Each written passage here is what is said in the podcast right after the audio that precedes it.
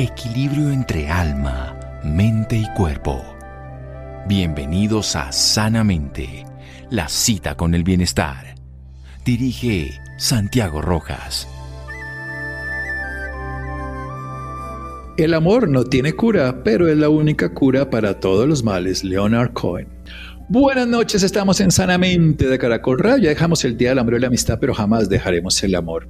Y no podemos ver solamente el amor desde esa expresión sentimental, afectiva, emotiva, sino también desde la biología. Es algo inexplicable, así lo ven los enamorados, pero en realidad tiene su ciencia. Este llamado juego del amor es un proceso neurológico, bioquímico, áreas cerebrales tienen que ver. Hay muchas áreas de nuestro cerebro. Está la feniletilamina como una sustancia, la dopamina, las bonaminas, las copulinas, y después con el paso del tiempo aparece aparece la vasopresina y aparece la oxitocina. Bueno, hay toda una química bien interesante. Hay precisamente la hipótesis que vamos a hablar hoy de esa química del amor y vamos a hablar con un médico urólogo y al mismo tiempo sexólogo, profesor de la Fundación Universitaria de Ciencias de la Salud, para hablar sobre la química del amor. Doctor Hernana Ponte, buenas noches y gracias por acompañarnos. Muy buenas noches, gracias por invitar y sí, toca hablar del amor. ¿Qué es esto de la química del amor, doctora Ponte?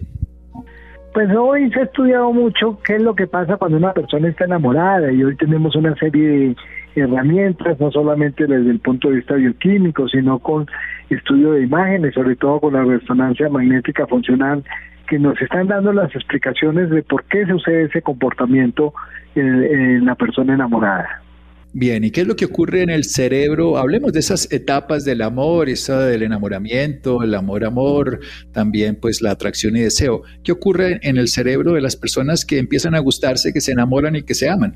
Pues hay una forma de explicarlo. Unos profesores míos, que eran el doctor Alonso Acuña y Pedro Guerrero, hace muchos años describieron una cosa que se llama la pirámide del amor y es una forma de explicar ese amor romántico cristiano en la cual nos dice que el amor se enamora, uno se enamora por etapas, es decir, uno va construyendo como una especie de pirámide, en la cual en el primer piso está lo que se llama el enamoramiento, la pasión, que es ese sentimiento o esa atracción de la persona que es altamente erótica, en la cual eh, la persona empieza a tener una serie de cambios, en la cual eh, la, se libera una serie de sustancias eh, que son los neurotransmisores primarios.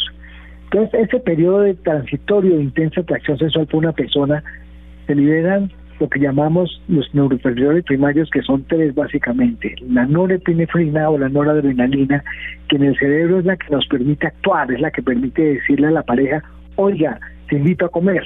Y además se libera otra sustancia que es muy interesante, que es la dopamina. La dopamina está relacionada con las zonas del placer y es la que hace que uno esté muy contento, que esté, se, sienta bien en esa pasión. Y la tercera es la serotonina. La serotonina es una sustancia antisexual y se ha visto que en estas personas la serotonina disminuye hasta un 30% y ese 30% que disminuye hace que se induzcan pensamientos y conductas obsesivas hacia el ser amado. Y esta parte tiene que ver con la parte primaria del cerebro, con la parte del hipotálamo, porque uno va de lo racional a lo racional y de la parte eh, eh, emotiva los sentimientos. Y durante esta fase se libera en la parte novena una sustancia, como tú dijiste, que se llama la fetiletilamina. Y esa fetiletilamina es la, la responsable de que cuando uno está enamorado sienta mariposas en el estómago, pierda el apetito, tenga dificultades para conciliar el sueño, le sube las manos y lo más grave, se produce la pérdida del juicio crítico. Por eso, cuando usted está enamorado, usted ha visto a los adolescentes a las personas y la mamá le dice, oiga, ese tipo no le conviene, perdió el tiempo. Esa fetilamina no hace que la persona no tenga ese juicio crítico y la persona con la persona amada puede ser quien sea, uno la ve perfecta. Bien, doctor, vamos a hacer un pequeño corte y seguimos en un momento aquí en Sanamente de Caracol Radio. Tema maravilloso, tema del amor con el doctor Aponte. Síganos escuchando por salud. Ya regresamos a Sanamente. Bienestar en Caracol Radio. Seguimos en Sanamente. Seguimos en Sanamente de Caracol Radio con un urologo y sexólogo, profesor titular de la Fundación Historia Ciencias de la Salud. Nos está hablando el doctor Hernán Aponte, esta pirámide del amor. Ya hoy la resonancia magnética funcional nos habla de que el cerebro produce neurotransmisores, que hay todo un proceso de transformación bioquímica cerebral cuando estamos cerca de ese sentimiento tan poderoso que mueve al mundo. Ese primer piso, ese enamoramiento, esa atracción y deseo empieza con neurotransmisores que el cerebro produce. Una que nos hace actuar, la noradrenalina, norepinefrina. También una que nos produce produce motivación y búsqueda del placer, que es la dopamina, y hay una que se disminuye porque la serotonina cuando se baja nos vemos obsesivos, o sea, no podemos sino pensar que es la fuente del placer. Tomamos estas tres, nos das ganas de actuar, tenemos además esa sensación de que esa fuente de placer es esa otra persona, ese otro objeto del deseo, y además estamos obsesionados pensando y no dejamos de pensar en esa persona.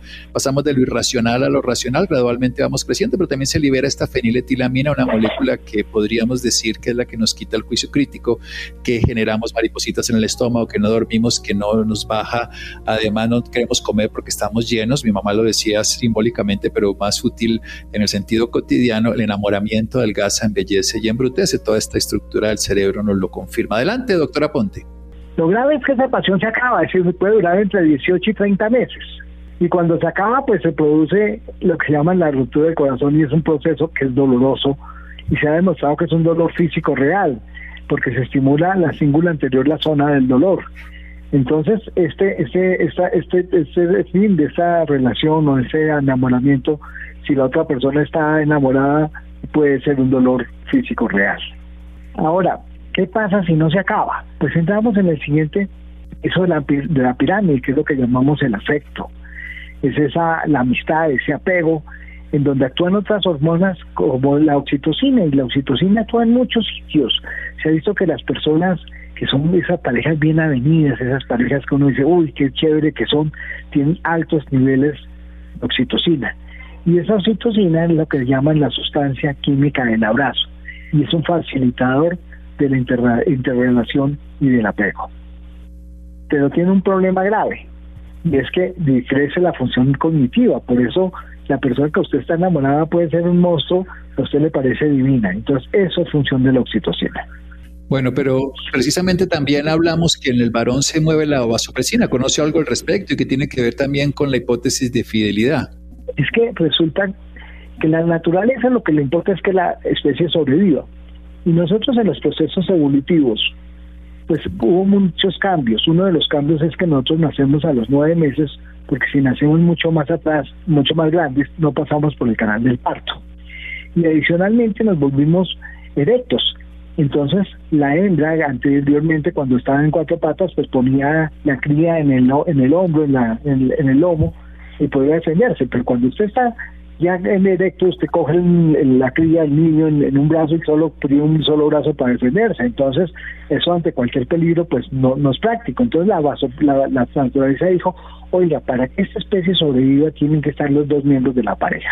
Y al estar los dos miembros de la pareja, hay una sustancia que se llama la vasopresina, que hace que el macho no abandone el nido. Y se ha visto que en el ser humano, en el hombre, esa vasopresina se eleva durante por lo menos cuatro años. Y eso hace que el hombre no abandone el nido por lo menos en ese tiempo.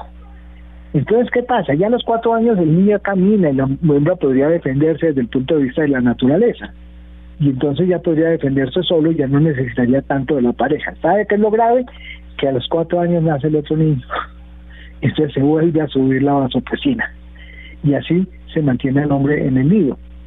Sin embargo, un estudio en la Universidad de Karolinska, en el Instituto Karolinska, y encontraron que esa regulación de la producción de vasopresina está regulada por unos genes. Y la persona que tiene el alelo 334 es una persona que tiene mayor inestabilidad en sus relaciones y mayor tendencia a la infidelidad.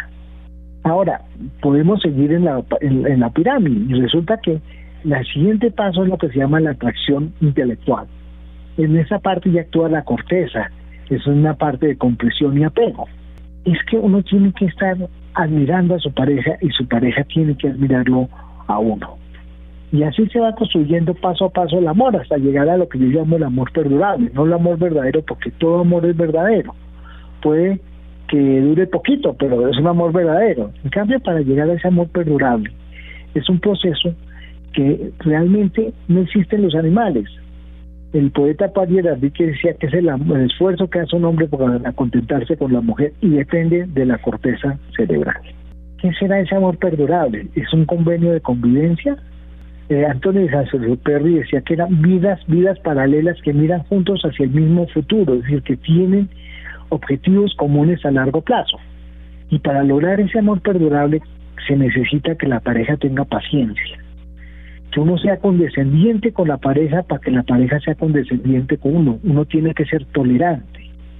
Y eso se necesita que sea uno generoso con la pareja, que haya ese apego, ese, ese cariño y esa amistad. Y así logramos ese amor perdurable. Y eso es lo que vemos en parejas que tienen 20, 30, 40 años de convivencia. Bien, vamos a hacer un pequeño corte aquí con el doctor Hernán Aponte. Estamos hablando de ese amor perdurable. Todos los amores son verdaderos, pero ¿cómo lograr ese amor perdurable? Ese amor donde la generosidad sea lo que más prime. Seguimos aquí en Sanamente de Caracol Radio. Síganos escuchando por salud. Ya regresamos a Sanamente. Bienestar en Caracol Radio. Seguimos en Sanamente.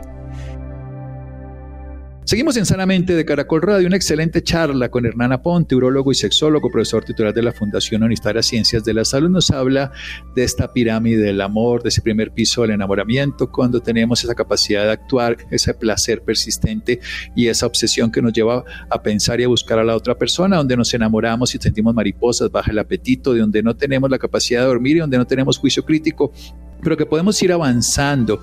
Podemos entonces llegar de una manera tal a tener un afecto y una amistad donde la oxitocina también nos, nos permite tener ese discernimiento. Si tenemos vasopresina, que es una molécula que se genera más en el hombre para poder mantener esa esa condición de seguir no abandonando el nido, o sea, persistir por más tiempo. Eso es evolución de las especies porque tenemos que cuidar como pareja, como grupo familiar a la cría para que sobreviva. Pero eso podemos seguir aumentando y podemos llegar a una atracción intelectual donde ya podemos admirar a la otra persona, donde ya podemos ver desde otro lugar a la otra persona y compartir esas vidas paralelas mirando hacia el mismo sentido, recordando a Saint-Exupéry ese acuerdo de convivencia. Hasta que lleguemos, él nos decía, el doctor Aponte, que siempre es un amor verdadero solo que a veces puede ser un amor en realidad perdurable, un amor que se renueva, un amor que pueden pasar 20 a 30 años, donde sea la doctora Helen Fisher, por ejemplo, hace todos estos diagnósticos de cerebrales de la resonancia magnética funcional y ve que todas esas áreas de los ganglios basales están liberando dopamina, feniletilamina y todas las monoaminas se están manteniendo para que la persona siga teniendo atracción. Vayamos en una historia eh, personal. Esto hay cambios en los géneros, hay diferente en el hombre, la mujer es diferente si es una relación homosexual o heterosexual, doctora Ponte. Realmente no, se ha visto y los estudios han demostrado que, por ejemplo, hay zonas del cerebro en las personas heterosexuales cuando ven una mujer que les llama la atención, que son atractivas, se encienden los mismos unas zonas del cerebro. En el hombre homosexual, al ver el, la mujer no se no se encienden esas zonas, pero si ven un hombre que le atrae, se encienden las zonas. Entonces, básicamente hoy estamos entendiendo que esa persona homosexual es una persona no que nace, no que se hace, sino que nace. Es decir, hay cambios en ciertas zonas del cerebro y probablemente hay unas zonas de genes que están alterados o que están no alterados, sino que son diferentes y por eso esa atracción sexual es diferente en el hombre y en la mujer, bien sea lesbiana o homosexual.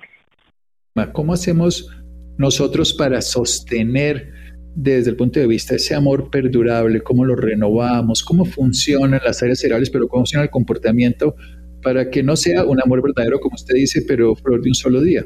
Pues básicamente eso ya es una función cortical.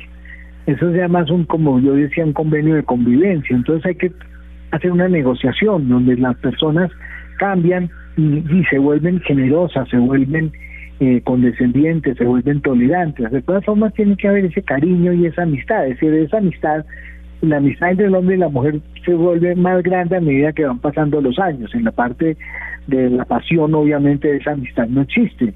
Es puramente una atracción sexual. Pero ya en el amor perdurable, la amistad entre las dos parejas es muy importante una amistad donde además uno conoce a la otra persona más plenamente y lo mantiene de una mejor manera. Hablemos de cómo funciona el cerebro en todas estas versiones modernas, por ejemplo, del poliamor que se ha investigado en estos amigos con derechos. ¿Qué diferencias tenemos?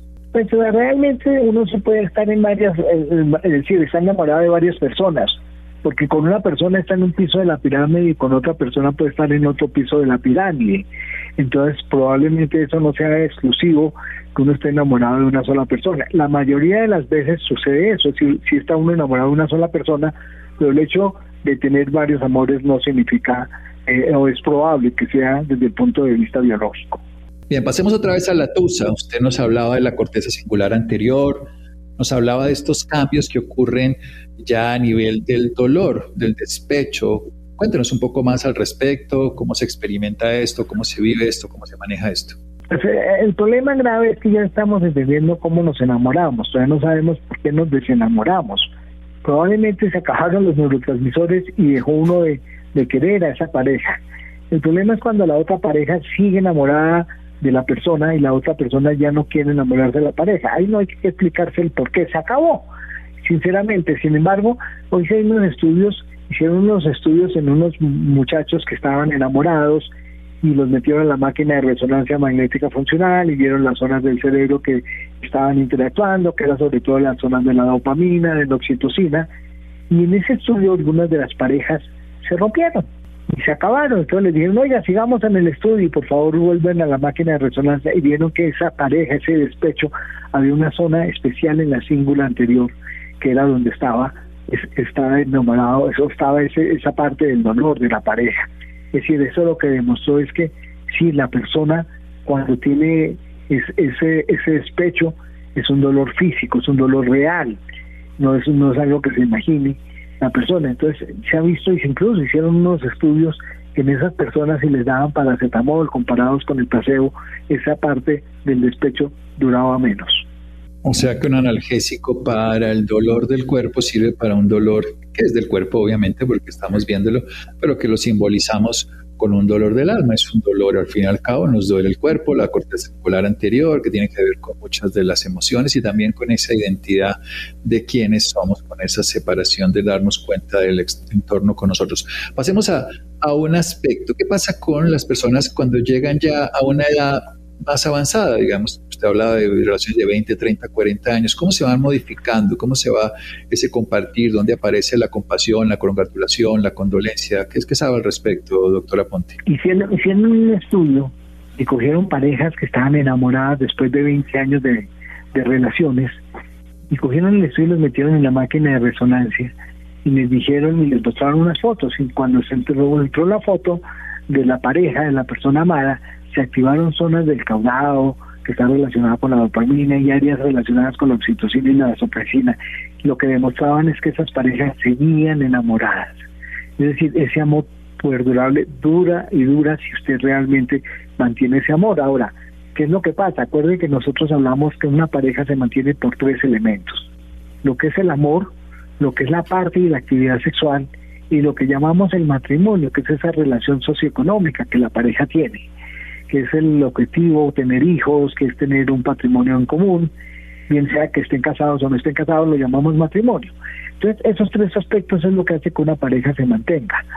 Si tienen amor y tienen una buena relación sexual y la relación de pareja está bien, esa parte del matrimonio, esa pareja se mantiene. A veces se mantienen con dos de tres, pero eso es lo que hace que una pareja que una pareja se mantenga. Entonces, esa relación de matrimonio y esas relaciones sexuales tienen que estimularse, es decir, uno de los grandes problemas es que caigan en la rutina o que por los hijos, la suegra y todo eso ya no vuelven a experimentar esa parte de la atracción sexual o de las actividades sexuales. Entonces, hay cosas que pueden acabar esa relación de pareja y eso es lo que tienen, tenemos que evitar, la rutina, la interferencia de los familiares. Entonces, la pareja tiene que estar estimulando esa parte de la actividad sexual para que no se vuelva rutinaria y monótona que a la larga va a terminar eh, en ser relación sexual. Precisamente uno lee que las nuevas generaciones, por decirlo así, los millennials, los centennials, a pesar de que están en la juventud, que conviven y coexisten muchas parejas en poliamor, hay mucha menos atracción sexual y mucho menos comportamiento sexual. ¿Qué sabe usted al respecto en las nuevas generaciones? Yo creo que no, yo creo que los hombres, de que ese hombre se ha mantenido exactamente igual. Lo que pasa es que hay una parte que es la oportunidad donde se practican esas relaciones sexuales. Y yo, yo lo que llamo es que en la adolescencia hay una cosa que se llama las relaciones clandestinas, porque los mientras en, en los medios de comunicación y todo estimulan que, hayan actividad sexual, los padres inocentemente creen que sus hijos no tienen relaciones sexuales y entonces la pregunta es dónde la tienen. Entonces la tienen en un momento de clandestinidad y ahí es donde es el punto clave, porque ahí no está el condón, ahí no están las cosas y es donde se producen las enfermedades de transmisión sexual y se produce el embarazo adolescente.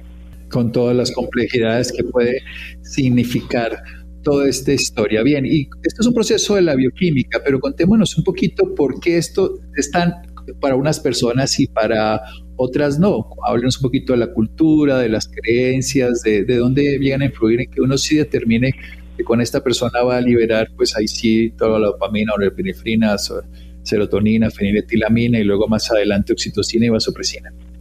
Es que nosotros nos movemos entre lo que se llama el cerebro primitivo y el neocerebro, entre el instinto biológico y la cultura.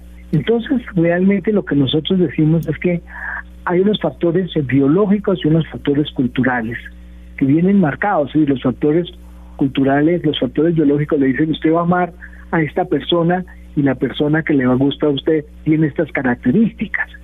Entonces, si aparece esa persona, es decir, esa persona, ese perfil determinado aparece, ¿qué pasa? Se producen y se activan circuitos cerebrales y se producen unas reacciones químicas en el organismo. Y ahí es cuando usted dice, yo estoy enamorado. Si ustedes miran ese perfil determinado, nadie los coge. Nace usted con él. Si a mí me gustan los hombres así o me gustan las mujeres así, si esa mujer llega a aparecer o ese hombre llega a aparecer, entonces usted dice, me enamoré de esa persona me enamoré y como vimos todo esto es una trampa de la biología para la supervivencia porque ahí quedamos atrapados y quedamos obviamente durante un tiempo hasta que como bien sabemos esto tiene una caída porque son picos hormonales que van a durar algunos meses, algunos años, depende si se renuevan y se hace ese acuerdo de convivencia. Bien, ¿y qué, diferencias hay? Volvamos otra vez a esto de la cultura, que sabe usted en, digamos, en, personas o en grupos más primitivos, en aborígenes, todo esto que eh, se estudiaba en, otros grupos de personas que no están en contacto frente a los que sí estamos en un mundo de socialización, las redes sociales, todo. ¿Qué, qué nos puede modificar esto? Lo cierto es que a ver, las teorías del amor, es decir, uno se ha enamorado siempre, pero cómo se enamora ha cambiado. En una época hubo una teoría que era el amor platónico, que era un amor eh, idealizado, pero después vino en la Edad Media lo que se llamaba el, amor cortés. Ese amor cortés tenía unas características un poco trágicas. Los, ahorita la teoría del amor que, nos, que, se está ampliando es lo que se llama el amor romántico. Y ese amor romántico tiene ciertas características y eso fue inventado por los europeos que ponen cosas que no que muchas veces son que, que son eh, eh, que no se pueden cumplir. Las características del amor romántico son básicamente tres. La primera es que es exclusivo entonces el amor romántico nos dice usted solo se puede enamorar de una persona y esa persona solo se puede enamorar de usted lo segundo es que es eterno en esta vida y en la otra y lo tercero es que incondicional. Y eso es grave porque si lo que te dice es cuando usted te casas en la enfermedad y en la salud, en la riqueza y en la pobreza.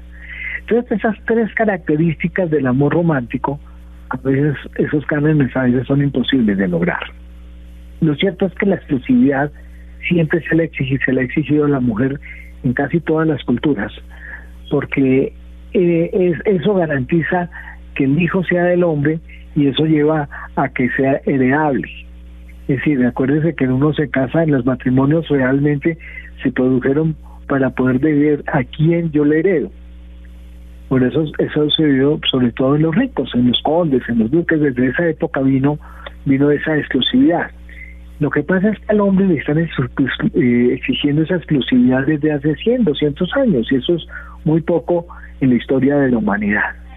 Y eso es la principal causa hoy en día de divorcios en nuestras ciudades, que se demuestra que no es exclusivo, que usted rompió ese contrato en el cual dijo que yo solamente iba a, quererle a usted y a tener relaciones contigo, y al romper esa ese contrato se producen básicamente los las separaciones.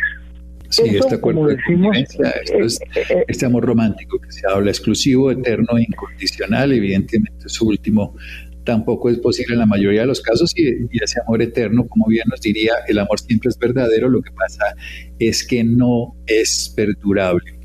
Y para terminar, ¿se puede inducir con fármacos? ¿Se podría modular? ¿Podríamos llegar, así como las pócimas famosas que se hablan en la Edad Media, que garantizaban el amor y como se dice en los periódicos a veces, que le consigo, que le enamoro? ¿Qué tanto se podía llegar a inducir desde la bioquímica, desde la neurobioquímica, desde los neurotransmisores a generar esto? ¿Es posible? ¿Es una hipótesis sin ningún sentido? ¿Qué opina usted, doctor Hernán Aponte?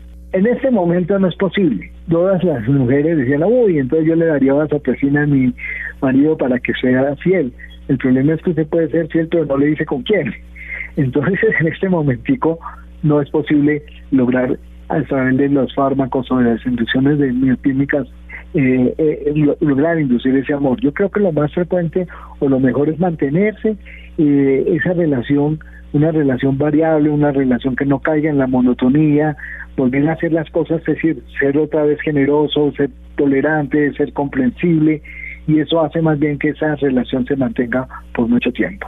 Excelente explicación, doctor Hernán Aponte, desde todas las perspectivas de la química del amor, pero sobre todo desde esta convivencia, de ese acuerdo de convivencia basado en la generosidad, en la admiración, en el respeto y el estar renovando estos principios, esta cercanía, por supuesto, esto que sería fundamentalmente esa sexualidad, esa atracción que se tiene que renovar, no solamente desde lo biológico, sino también desde lo cultural, desde los acuerdos que se tengan, que llamaríamos socioeconómicos como matrimonio, y que se renueve este amor que como se puede saber hoy por la neurociencia puede estar 30, 40 años, se pueden estar liberando en los ganglios basales aún estas moléculas que nos estimulan a compartir, a motivarnos, a actuar y a tener un pensamiento favorable y generar algo que se llama la ternura. Doctora Ponte, genial, ¿dónde podemos saber más al respecto? ¿Dónde lo podemos ubicar? Recordemos que también es urólogo y sexólogo. Claro, nosotros estamos en el Hospital de San José y ahí con mucho gusto podemos atenderlos. Hospital de San José, aquí en la ciudad de Bogotá. Y recordemos que él es docente, profesor titular de la Fundación Universitaria de Ciencias de la Salud. Excelente, doctor Hernán Aponte, muchas gracias. No, señor, muchas gracias a usted. Muy bien, seguimos en Sanamente de Caracol Radio. Bienestar en Caracol Radio. Seguimos en Sanamente. Bienestar en Caracol Radio Seguimos en Sanamente. Como siempre traemos temas interesantes de salud, cuidado y bienestar para todos nuestros oyentes. Buenas noches para usted, doctor Santiago Rojas, y buenas noches para todos los que nos escuchan.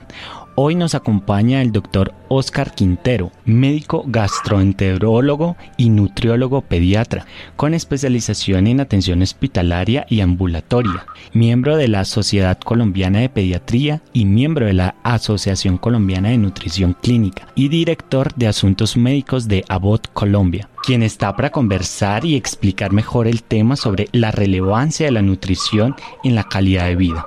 Doctor Quintero, bienvenido y gracias por acompañarnos. Hola, muy buenas noches. Muchísimas gracias por esta gentil invitación y siempre un gusto escucharlos. Doctor, un estudio reciente desarrollado en Colombia muestra un impacto positivo de un programa de manejo nutricional en el bienestar físico y psicológico. Según la Organización Mundial de la Salud, envejecer de forma saludable significa mantener una función física y mental adecuada a medida que va pasando el tiempo y muestra que la nutrición es clave para ello. ¿Qué es la nutrición y cuál es el rol que juega en la vida de las personas, doctor? Claro que sí, mira, este es un estudio muy interesante porque es el primer estudio que se hace así en Colombia y el más grande que se ha hecho en América Latina.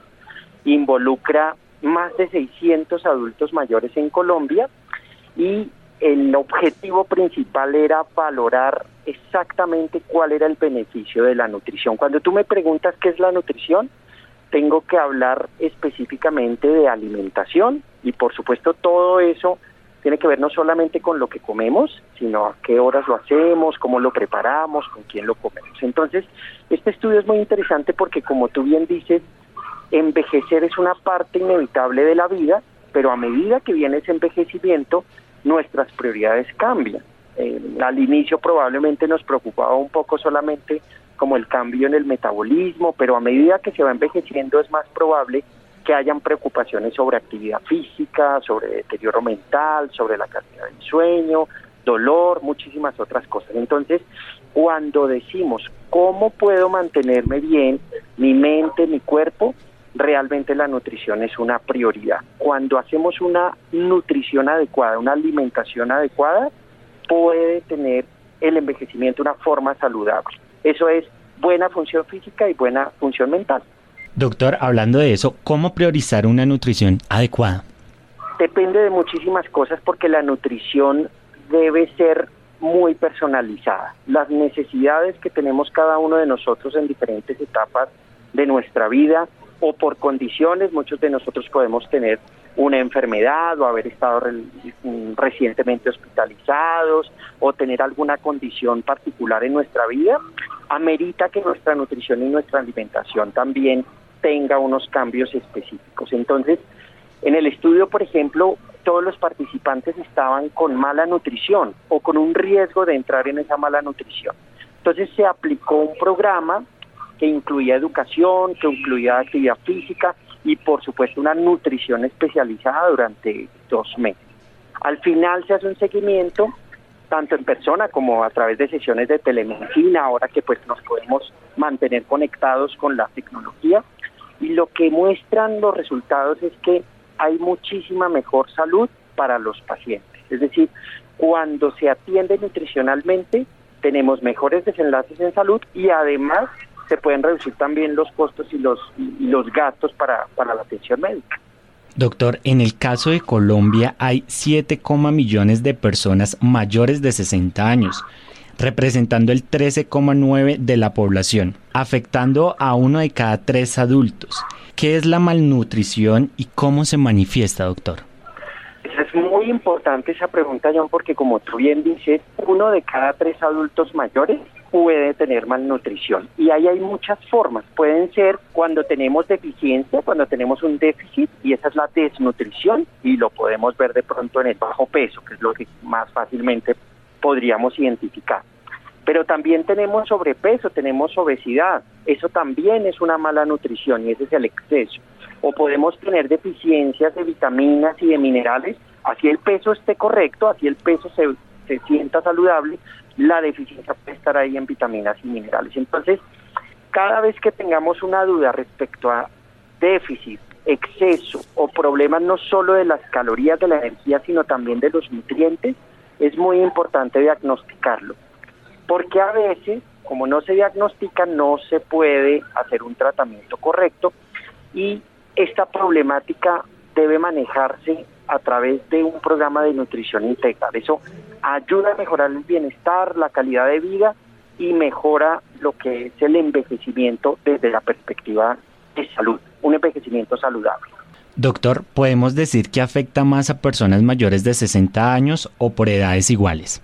Pues mira, la malnutrición en general puede tener afectación en cualquier etapa de nuestra vida, pero como tú bien has indicado en los números, sí se nota que en el adulto mayor puede haber una afectación mucho mayor de todas las formas de malnutrición, no solamente el déficit, sino también el exceso. ¿Por qué? Porque cuando decimos que en Colombia tenemos casi 7 millones y medio de personas mayores de 60 años, imagínate 14, 15% de esas personas que, representan el total de la población colombiana puede tener estos riesgos de malnutrición. Entonces, por diferentes causas, por cuidados en la alimentación, por problemas en, el, en la forma como comemos, de pronto en el gusto, en la palatabilidad de lo que es una comida, por falta de asesoría, sí puede haber un riesgo mayor y sobre todo en el adulto mayor que tiene puede tener condiciones de enfermedad, hospitalizaciones, otros problemas de salud que hacen que sus requerimientos y sus necesidades nutricionales sean mucho mayores. Entonces, sí, es un riesgo mayor y tenemos todos que estar muy pendientes, el, el, adulto mayor, sus cuidadores, sus familias y el equipo de salud muy pendientes de esas necesidades especiales de nutrición. Doctor, hablemosle un poquito a nuestros oyentes sobre el diagnóstico.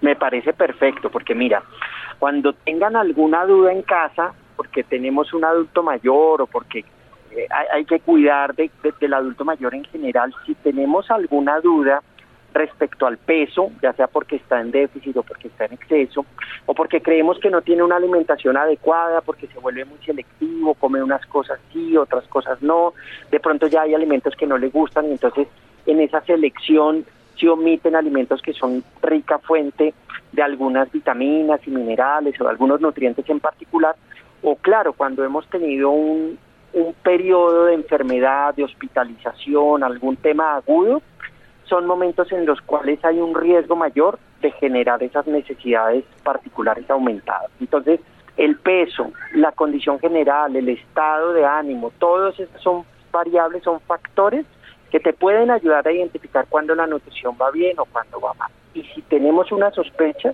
hay que consultar con el equipo de salud, con el médico, con nutrición, con algunos de los profesionales de salud de apoyo, si estamos en alguna terapia o algo más, qué necesidades adicionales tengo de nutrición y más allá del peso, muchas veces es necesario hacer otros análisis, laboratorios, algunas preguntas especiales en las consultas para poder detectar ese riesgo, diagnosticar adecuadamente la malnutrición y hacer una intervención para mejorar esa condición, que eso redunda en una mejor condición de vida. Doctor, usted hace un momento mencionaba sobre los programas de atención nutricional. ¿Existen o cuál es ese tratamiento para mantener una nutrición y mejorar nuestra calidad de vida? Sí, mira, claro que sí.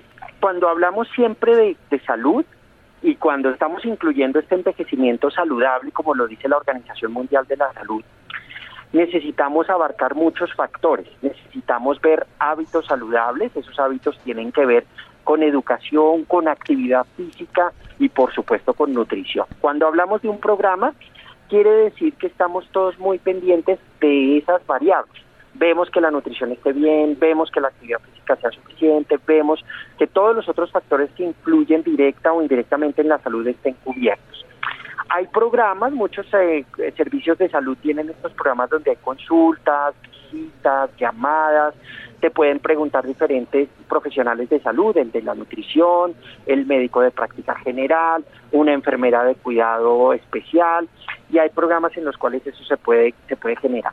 En algunas circunstancias, por ejemplo, cuando hemos tenido que estar hospitalizados o hemos tenido un quebranto de salud agudo y hemos hecho una consulta, se pueden también en algunos, algunos programas de algunos aseguradores, de prestadores de salud, tener algunas consultas especiales o periódicas en las cuales funcionen como un programa en el que haya una interacción de su paciente, de su familia con el servicio de salud. Entonces, si hay programas, tenemos que estar muy pendientes, pero al final es muy importante que entendiendo que, el manejo nutricional mejora y apoya el bienestar físico y la calidad de vida de nuestro paciente, de nuestro familiar, de nosotros mismos en casa, si consideramos que yo o algún ser querido está en un riesgo de esta malnutrición, hay que hablar, hay que preguntar al profesional de salud para recibir esa evaluación nutricional y determinar si puede ser incluido en un programa de nutrición personalizado que, puede beneficiarnos muchísimo. Pero por encima de eso, e igual de importante, es que podemos desde la perspectiva de prevención evitar muchas dolencias, complicaciones, secuelas, incapacidades, simplemente porque estamos de una forma adecuada abordando situaciones para evitar los problemas. Cuando estamos en un manejo nutricional, cuando estamos en una buena condición física, cuando estamos haciendo todos los cuidados de salud en general, lo que vamos a ver es que incluso cuando ya se está enfermo o cuando ya se tiene un estado comprometido en función física, en salud, en bienestar psicológico. La prevención siempre va a ser parte de lo que necesitamos estar haciendo, pero si ese quebranto de salud ya está, si ya tenemos un problema crónico, una enfermedad crónica, aún con mayor razón, los programas y los manejos en el diagnóstico nutricional son todavía más importantes. Doctor Oscar Quintero, muchísimas gracias por estar con nosotros en Sanamente. No, pues muchísimas gracias a ustedes por la invitación, siempre es un gusto escucharnos y nada, una muy buena noche. Un abrazo, una feliz noche. Gracias a don Sebastián, gracias Isidro, gracias a Ricardo Bedoya, gracias a Mario. Quédense con una voz en el camino con Ley Martin. Caracol piensa en ti. Buenas noches.